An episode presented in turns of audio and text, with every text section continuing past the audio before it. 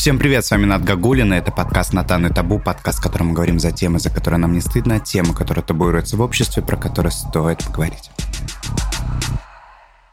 И сегодня у меня в гостях моя коллега и приятельница Майя, когнитивно-поведенческий психотерапевт. Майя, привет. Привет, Натан. Сегодня хочу с тобой разобрать такую тему, вернее, даже феномен, к которому мы все стремимся, все ищем, и это тема счастья. Насколько я знаю, да, совсем недавно вышел твой новый выпуск на YouTube-канале Куб на тему «Насколько я несчастен». Да, и мы сегодня тоже затронем тему счастья и несчастья, что это вообще такое, потому что в моей как бы парадигме мира это такое очень абстрактное, субъективное понятие, что вообще можно называть счастьем. Надан, знаешь, если мы будем с тобой опираться на тот же самый выпуск Куба, то там, собственно, я и задавала вопросы участникам, вопросы, которые, собственно, были очень глобальные, они о жизни, о ощущении вообще людей, себя в целом. Потому что для каждого счастья это что-то свое. Угу. Полностью с тобой согласна, что в моей парадигме мира тоже счастье, во-первых, это выбор, во-вторых, это какие-то случаи, в-третьих, да, если можно так сказать, то это набор закрытых потребностей, которые нам каждому так необходимы. И у каждого они свои, эти потребности. Угу. А что может считаться закрытыми потребностями? Что это такое? Ну, допустим, у каждого свой период жизни, да, какие-то определенные потребности. А возьмем студента, который только что завершил обучение в ВУЗе, и для него будет тот самый всплеск счастья, когда ему наконец-то поступит звонок, что мы восприняли. Да, люди, которые, например, ожидают ребенка, хотят зачать, когда они видят результат положительный, они счастливы. То есть, угу. наверное, это все такое периодами. Угу. Понял. А смотри, все, всем нам рисуют такую картинку, не знаю, как тебе. Мне в детстве точно рисовали такую картинку по поводу того, чтобы быть счастливым, надо построить дом, да, жениться, родить ребенка, и будет тебе счастье. И в своей личной практике я сталкиваюсь с тем, что ко мне приходят люди в терапию, они такие, блин, Натан, я, да, у меня прекрасная квартира, прекрасная жена, дети, прекрасная работа, но я чувствую себя очень глубоко несчастным человеком. Типа, вроде бы вот, вот те потребности, которые, да, о которых говорит социум, чтобы их, да, там, реализовать, и, типа, будет тебе счастье но что-то не работает. Да. Я полностью присоединяюсь, да, собственно, к тому, что ты это заметил, потому что ко мне также люди приходят в терапию и говорят, ну что, ну все, вот все есть, да, а где, где оно, то самое ощущение того, что я удовлетворен или удовлетворена своей жизнью. Смотри, я думаю, что нет, я уверена, что это связано с тем, что все, что есть у этого человека, это навязано. Угу. Да, навязанное ощущение счастья, что если ты женишься, если у тебя будет иное количество детей, денег, квартир и так далее, но это не равно счастье.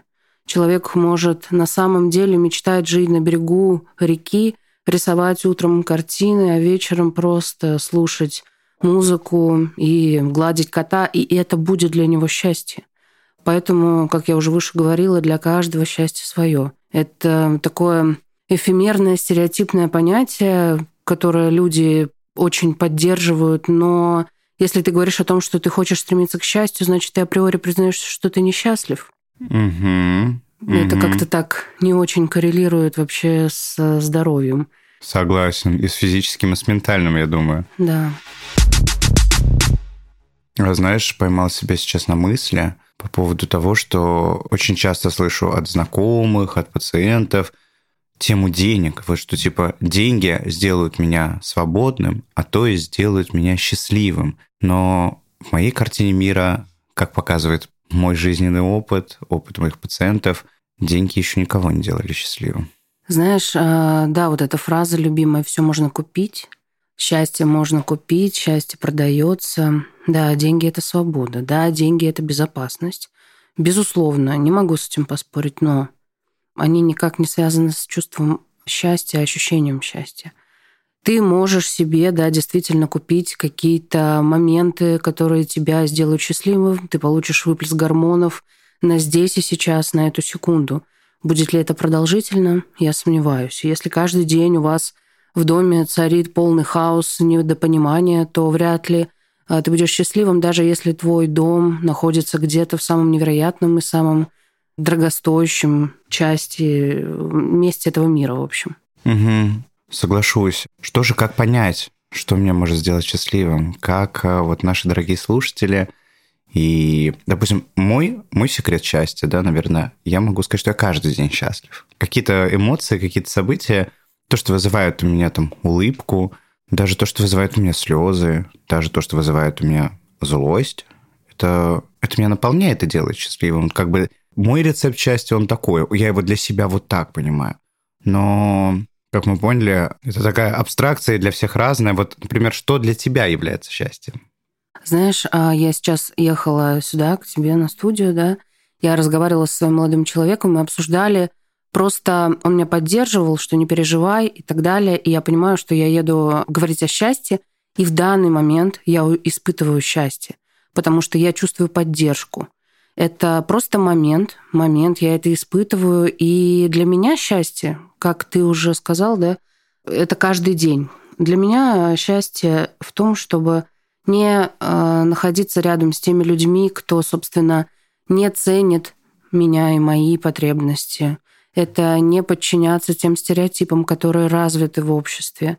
Для меня счастье это что-то то, где я могу опираться на себя и вокруг наблюдать и также поддерживать людей, которые а, готовы принимать меня без каких-либо а, за и против. Очень хорошо сказано, да, поймал себя тоже на этой мысли, что именно действительно и окружение тоже нас делает счастливыми, Конечно. которыми нас принимают вот такими, какие мы есть. Так все же давай вместе подумаем о том, что мы можем, да, как два специалиста, два психолога в разных подходах а, помочь человеку услышать себя, что такое счастье, как-то найти для себя это счастье, что может для него являться счастьем, ведь все в погоне за ним. Абсолютно согласна, что гонится каждый день, но знаешь, мне кажется, не кажется опять, почему мне кажется, уверена, я то самое Слово «должна» и «должен», которое мы очень часто слышим в словах наших а, клиентов, да, пациентов, они почему-то считают, что они все кому-то что-то должны, да, я должна быть такой, я должен быть такой и так далее и тому подобное. И в итоге они обретают то самое несчастье, потому что они идут не за своими потребностями, они идут не за собой, они выбирают соответствовать, они выбирают быть таким, каким навязали, но точно не собой. Если мы говорим о том, что как, собственно, достигнуть того самого счастья, спросить у себя, чего хочешь ты, как хочешь ты жить. Возможно, ты крутой босс, но на самом деле ты мечтаешь о жизни в глухом лесу с любимым человеком, с собакой и так далее. И ты правда будешь счастлив, если ты услышишь себя. Вот как-то так. И вопрос, кому ты должен, вот, вот кому ты должен.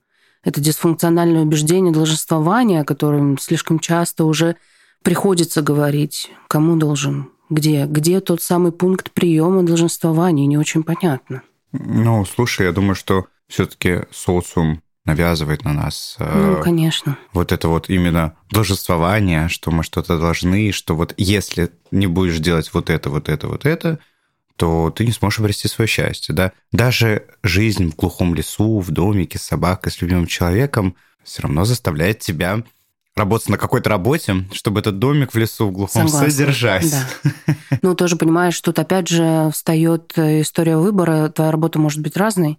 Ты можешь, а, не знаю, держать козу, продавать молоко, и это будет твоя работа. И если ты это любишь, если ты это хочешь. И, может быть, работа тоже другой, тоже навязанной офис, там, куда не хочет человек, не знаю, для каждого тоже свое, нежелание. Знаешь, Натан, меня так сильно радует, что последние годы люди начали слушать себя. И здесь же мы говорим о том, что они перестали соответствовать, они перестали жить той жизнью, которая им навязана. Конечно, не все. Кто-то еще на пути к этому и в терапии, и самостоятельно, но, собственно, все же больше. Ты знаешь, я даже обращаю вот на поколение, вот да, зумеров, да. скажем так, я вижу, как будто они более свободны. Абсолютно, да. Нежели мы, вот, да, поколение миллениалов, а уж что говорить про поколение бумеров, да, да.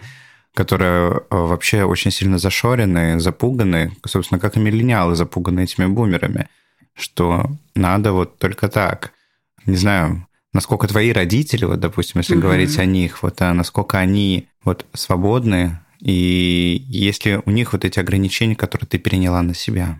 Знаешь, у меня мама, я выросла без отца, да, собственно, и моя мама, она здорово, и мне повезло, что она как раз тот человек, который сама не придерживается стереотипов, но если мы говорим о других родственниках, да, то, конечно же, уже давным-давно, еще там 18 лет, я уже должна была как-то соответствовать каким-то ожиданиям. Конечно, так, но, собственно, я стараюсь просто уйти от этого, не говорить. Я не переняла эту историю. Конечно, здесь, ну, не могу я этого скрыть, что годы терапии личные мне в этом, естественно, помогли, потому что если бы этого не было, я не знаю, как. Ты давно в терапии? Слушай, я в терапии с 15 -го года. Да, ну давно. Восемь лет? Да, ну сейчас это уже, конечно, такой поддерживающий характер. Но первое время было, конечно, потому что я осознавала, что травмировать на собственных травмах не хотелось бы, поэтому надо сразу уже проработать, отработать, справиться с своими историями. Почему ты пришла в психологию? А, знаешь, вообще такой случай не хотела. Хотела быть экономистом всегда. А однажды просто попала на прием к психологу, восхитилась, мне так понравилось. Знаешь, это было в десятом классе, наверное, да и все, и загорелась, и, собственно, вот поэтому я здесь. То есть у меня не было такого, что я там переквалифицировалась или что-то еще, я сразу пришла и много лет уже в этом, поэтому как бы угу. вот. А экономистом ты хотела стать э, сама или это тоже было навязано? Знаешь, для меня это было экономист равно бизнесвумен. Я хотела быть просто крутой бизнесвумен. И почему-то вот, э, ну, здорово на самом деле, что так не случилось, что я выбрала эту профессию, в которой мне классно, поэтому... Бизнесвумен, это же тоже такой некий прообраз, да? Да, но это было детское идеализированный такой. Да-да-да, что вот я буду такая, и вот я ну, так как детство было не очень обеспеченным, что я смогу там заработать, вот это все, все, все. Ну и, конечно, да, если мы возвращаемся к вопросам счастья, я могу сказать, что у меня было детство, да, вообще абсолютно там не, богатое, в очень маленьком городе, я вообще практически из деревни. И если мы говорим о счастье, то да, я была счастлива бесконечно, потому что это была любовь. Мне иногда спрашивают мои клиентки, которые находятся, либо они мамы маленьких детей, либо, собственно, они находятся на этапе планирования – они задают вопрос, как вырастить счастливого человека? Ну, просто не пытаться его переделать, любить таким, какой он есть, если получится. Хорошо сказано. Что тебя привело в терапию в 10 лет? Ой, в 10 классе или в 10 лет? В 10 классе. В 10 классе, пардон. Слушай, в терапии в 10 классе... Это была не терапия, это был такой разовый прием. У меня поднималось давление внутричерепное, что-то там такое подростковое. Угу. И просто как отправили на срез того психолог, ну, посмотрите, психолог, все ли там мог. И вот один прием меня восхитил, была очень приятная женщина, и, собственно, мы с ней до сих пор общаемся. И вот это была любовь с первого взгляда, если она существует. Вдохновила тебя на да, твою будущую да, профессию. Да. Ты знаешь, я тоже поделюсь своей историей. Мне кажется, в одном из своих выпусков я уже говорил об этом, но повторюсь, пожалуй. Да, да, что мне очень интересно. Я тоже в психологию попал.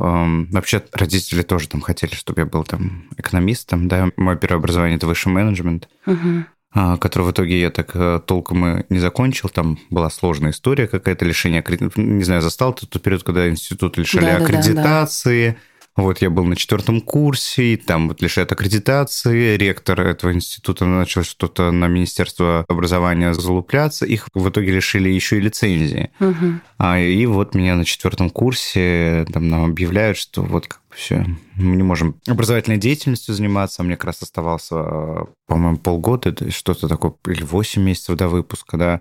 И нас, нас просто выпускают со справками, вот, типа, вот так. И вообще я с детства хотел, там, мне нравилась э, психология. Я помню первую книгу, которую прочитал, «Я познаю мир. Психология». Помнишь, да, такие были? «Я они... познаю мир». Это еще раздел «Психология» тоже был, я не знала. Они а же я... про все на свете да, были. Да, да, да. У меня, не помню, тоже была какая-то, не помню, про что, биология, что ли. Ну и вот, и, собственно, я тоже учился, мне это не нравилось, и все это тоже исходило из такой некой психологии бедности. А вот что, мол, вырасту, буду этим предпринимателем или да, в банке да, да. работать, чтобы... Я тоже из маленького города, и, соответственно, идеология была такая же. Потом я переехал, ну вот как раз а, учился сначала в своем маленьком городе, потом это был филиал, и потом переехал в Москву, в основной вуз, собственно, там все, все это закончилось. Я переехал в Петербург и поступил в Восточноевропейский институт психоанализа, и там я прям почувствовал, что я там, где, где нужно. Да, и, конечно, в психологию приходят, э, знаешь, разными путями, либо в качестве пациента, либо в качестве терапевта. Могу сказать, что все-таки, да, мое какое-то травматичное детство, да, и какой-то опыт меня привел в терапию в попытках как раз-таки понять, что такое счастье, можно ли быть счастливым и что для этого нужно сделать. Ты понял?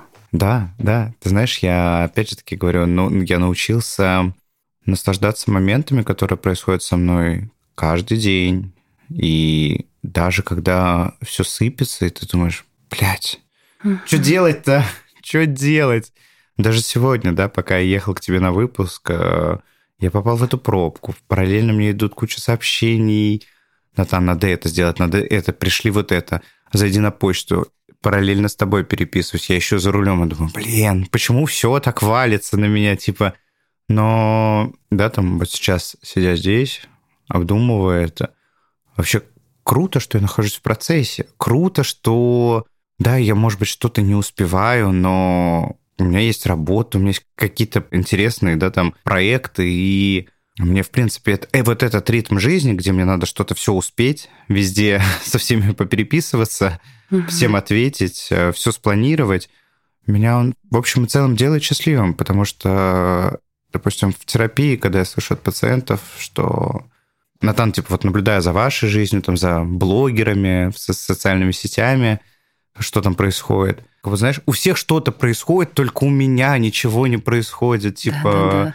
Это же очень частое явление, что, мне кажется, вообще с развитием социальных сетей, да, там, Инстаграма в том числе, очень много людей стали абсолютно несчастливы, uh-huh. да, потому что ты смотришь за жизнью других людей, да, там, блогеров, да, даже, может быть, своих каких-то одноклассников, одногруппников, и смотришь, что они уже вот добились больше, они меня уже обошли на поворотах, кто-то сейчас, там, не знаю, особенно сейчас это актуально, переехала жить на Бали угу. и так далее, в какую-то другую страну. А что я? Что я? Что мне остается? И как бы соглашусь с тобой, что вот эти вот ценности того, где мне надо жить, как мне надо жить, они вот э, усилились да, за счет социальных сетей делают как бы людей глубоко, мне кажется, несчастными. Что ты думаешь про это?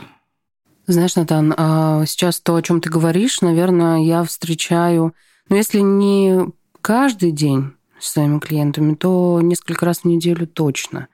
Разговор о том, что вот у них так, а у меня вот так, и я не соответствую. Понимаешь, иллюзия социальных сетей, она в том, что люди же видят финальный момент. Mm-hmm. То есть они видят результат. Там, допустим, например, супер крутой отдых, супер какое-то там, не знаю, обучение, тачка, все что угодно. И никто же не показывает путь, тот, который был к этому благу, к этому материальному какому-то моменту. И людям кажется, что все так просто, все так просто, все так вообще потрясающе, все так динамично, а у меня вот не так. Да, у тебя все так же. Просто нужно приложить чуть-чуть усилий и просто делать. Тратя время на просмотр чужих каких-то успехов, ты ведь забываешь о том, что твой путь, он вот здесь. Не то, что ты сегодня сказал, вот сейчас, точнее, сказал, что ты едешь, все сыпется вокруг – но ведь от тебя никто и не требует же быть самым успешным здесь, сейчас все сделать. Я вообще сижу, тебя спокойно жду. И этот процесс, все классно. Знаешь, если опять опираемся на выпуск Куба, там был такой вывод в итоге. Мы сказали, что счастье — это выбор. Ведь мы, правда, выбираем свою реакцию, да, подключая свой эмоциональный интеллект и так далее. Мы выбираем людей, мы все выбираем. И счастье — это, правда, даже не выбор, это решение скорее. Да, потому что очень много кейсов, когда мы видим, что люди из такой жопы выбирались. Да, вообще. Да, из, там, из деревень, из говна дерьма, там, да, и так далее. И ты можешь свою жизнь менять так, как ты хочешь. Угу. Вот эта вот, говорю, насмотренность, она действительно паразитирует на людях, внушая им какие-то абсолютно не их ценности. Потому что тоже в терапии я, допустим, да, сталкиваюсь с тем, что вот люди жалуются, вот там в Инстаграме вот так, у этого так. Я говорю, а для вас вообще изначально это было ценностью? Мгм. Да, вот вы видите вот эту всю шикарную жизнь или еще что-то. Вы же не знаете действительно пути, к которому пришел человек. Может, он всю жизнь, да, к этому шел. Вот вы видите, правда, конечный результат. И действительно ли это про вас? Если это про вас, ну, что вы можете сделать для этого сегодня, сейчас? Еще на теме счастья, да, хочу тоже затронуть такую тему. А, Сейчас очень активно ну вот когда именно на теме счастья, успеха, там, любви, рождения детей, богатства и так далее, именно очень активно расплодились вот эти все инфо-цыгане. Да, да, Вот это, знаешь, это же боль. Та боль, которая привязана многими годами, опять же, если мы говорим с тобой поколениями. И, конечно же, да, вот этот весь успешный успех, рост и так далее. Если мы разберем даже их э, маркетинговые ходы, то это же просто все удары по болям, удары по незакрытому, удары по, собственно, тем моментам, которые так людям нужны. И, к сожалению, к сожалению, так как мы забываем всегда, что вокруг нас очень много людей и с неустойчивой психикой, да, и, конечно, их очень легко в это завлечь. И тут ведь история еще такая, что очень много людей, они не могут опираться на себя, у них нет этой внутренней опоры, да, что это я могу сделать.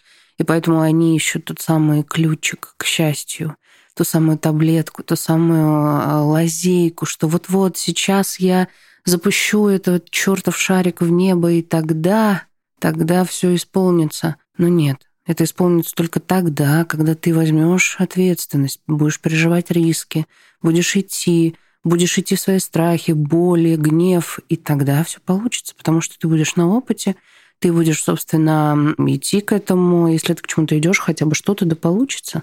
Инфо-цыгане — это вообще такая история, знаешь, когда-то в 2017 году, когда я работала в тренинговом центре психологом и тренером, внимания личностного роста. Вау. Да, вау. Я сейчас иногда смотрю, но это были, знаешь, несколько месяцев, потом мне стало как-то не по себе, я удалила эту надпись э, с сайта. Вот. Я тогда чуть-чуть вообще не попала во всю эту историю, когда мне начали предлагать вот эти вот кипы ожиданий маркетологи, которые мы можем типа дать людям. У меня прям, я каждый раз сталкивалась, когда я шла на работу, я сталкивалась с жутким сопротивлением. Я понимала, что это не про меня, что я это не могу транслировать, что мне от этого больно, неприятно, что никакой мой вебинар не может сделать человека счастливым. Он может сделать только сам себя, если пойдет ну, на это, в это. Поэтому, собственно, да, инфо-цыгане, они, конечно, на этом съели очень большой куш, но, но вот жалко очень людей, которые пострадали от этого. Ну, честно, мне вот прям искренне по-человечески жаль.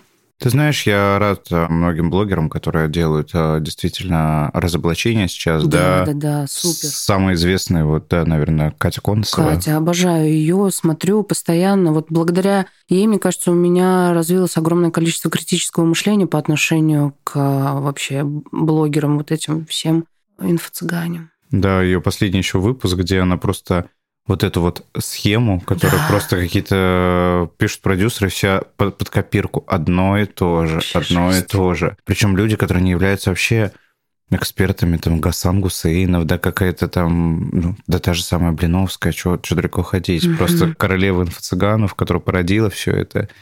И действительно вот это вот продажа счастья. Еще я был очень удивлен, когда у Собчак, да, типа я узнал, что и Собчак тоже вот э, покупала сценарий курса, и ты такой думаешь, блин, везде наебалово.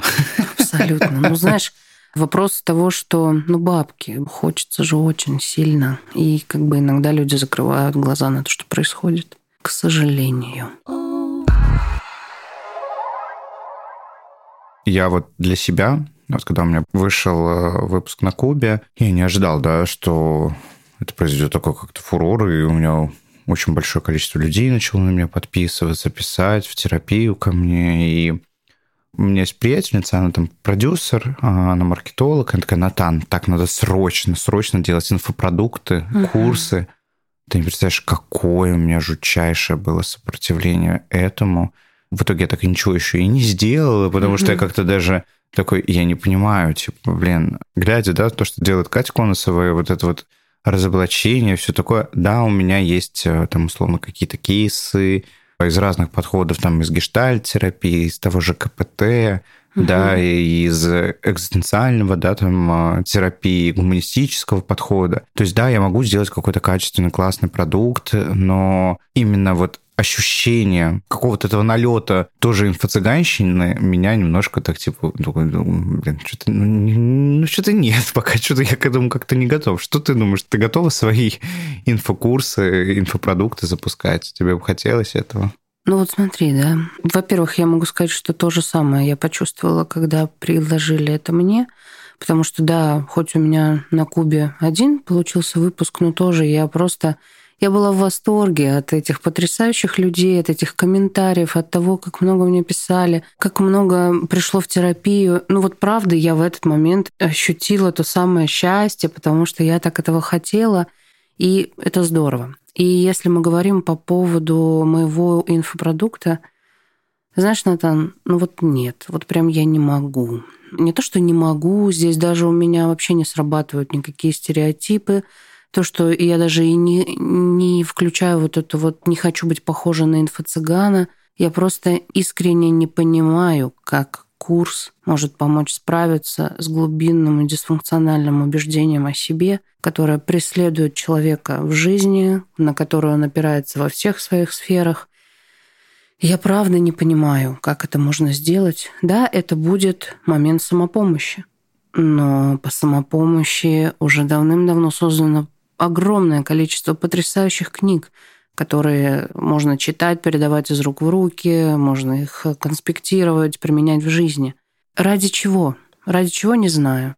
Знаешь, иногда были есть идеи проводить вебинары, потому что мне кажется, что это будет классно, как э, взаимодействие с людьми. Mm-hmm. Люблю это. Я же еще у меня есть такое в моем опыте я пять лет тренинги вела, бизнес-тренинги в компаниях работала, то есть я только сейчас вот работаю сама на себя. Я параллельно терапию, э, да, собственно, была психологом, параллельно еще тренинги вела. Конечно, это меня привело не к очень хорошим последствиям, да, я вообще себя загубила свое здоровье с таким ритмом рабочим.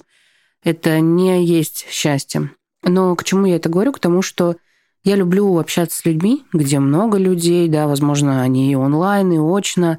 Если собирать какие-то там такие тусовки в стиле «давайте сегодня поговорим об этом», да, вместе пообщаться, порассуждать, сделать какие-то упражнения, сделать какие-то новые открытия совместные, то да. А так, чтобы записывать, прогревать на это, продавать это, ну, что-то, короче, как-то неохота. Правда, вот неохота.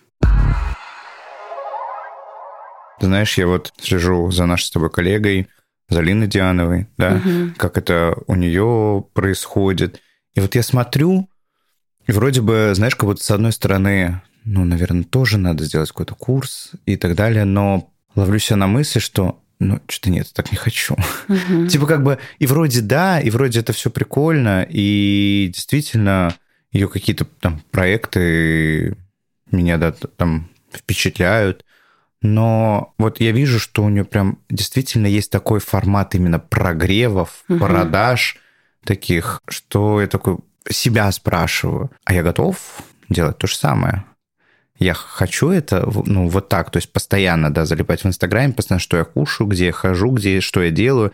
Все-таки хочу заставить за свое право такое сильное как-то на вот какую-то частную жизнь как будто бы. Да. И... и я, кстати, знаешь, заметила за тобой, что мы с тобой, в принципе, определенным образом ведем Инстаграм, тоже о, появилась какая-то фоточка. Ну да, ладно, выложу. А так, чтобы постоянно вести, постоянно на этом сосредотачивать внимание, прогревать, куда-то греть. По поводу Лины я, э, собственно, вообще не подписана на нее, по-моему. Угу. Вот. И я не смотрела, я не видела вот эти прогревы, да, о чем ты там говоришь. Я видела на Кубе, смотрела, потому что мне, когда меня пригласили, важно было понять формат, как это происходит. Ничего не могу сказать, но я вижу, как это делают другие люди, и делают люди, которые не так известны. И вот честно, не то, что у меня пропадает уважение, но у меня пропадает желание. Угу. Потому что я не вижу этого смысла. Хотя, знаешь, возможно, мы с тобой сейчас, сейчас сидим, а, рассуждаем, но однажды появится желание, потому что может появиться какой-то новый формат, новый, mm новые какие-то новое видение этого всего, новая какая-то история. И, возможно, когда-то мы тоже упакуем с тобой свои знания и не знаю. Согласен. Я знаю такие, правда, образовательные крутые проекты. Лекторий, по-моему, называется. По-моему, так. И вот там действительно психологи рассказывают о каких-то вот вещах, да, то, чему нас учили в университете, угу. да, только простыми языками для людей, которые интересуются психологией. И да, я даже смотрел несколько лекций, там а, где-то добирал даже знания на какие-то темы, которые были для меня сложные в восприятии, да. Так как у меня образование еще клинического психолога, не все мне было понятно, угу. пока я учился в универе, да, были какие-то очень сложные вещи, и это же опять же таки от преподавателя зависит, да, когда тебя учат прям такой вот теоретик, ученый, да, там... Еще не практикуя. Не практикуя, да, какой-нибудь доктор медицинских наук тебе, да, там начинает неврологию, да, там а, читать, и ты такой сидишь, не имея, да, тоже медицинского uh-huh. образования, понимаешь, что в институте оно там было, ну что там у нас была психофизиология, анатомия центральной нервной системы, да, да патодиагностика какая-то такая очень поверхностная, и когда тебе сложные терминологии сыпят, сыпят, и ты такой, что, как, вообще не понимаешь? И я даже сам брал на таких вот проектах какие-то uh-huh. лекции, чтобы это прям простым языком а, взаимосвязи в моей голове выстроили. Такие проекты мне очень нравятся, и вот в таком бы я поучаствовал. И что самое интересное, вот прогревы, которые делает этот лекторий – там нет каких-то активных продаж, таких, э, там вот именно вовлекающий контент, только научный, да, вот что вы думаете, тесты, квизы, угу. и тебе хочется уже самому углубиться, да, углубиться в знания и понимаешь, что это какие-то фундаментальные очень знания, а не какие-то абстракции по типу счастья, как добиться успеха, как сделать счастье, как стать счастливым, как выйти там замуж и так угу. далее. Потому что я считаю, что в курсе, да, в каких-то абстрактных понятиях невозможно их экстраполировать на всех, потому что мы все настолько разные. И опять же таки, да, счастье это настолько для всех по-разному, да.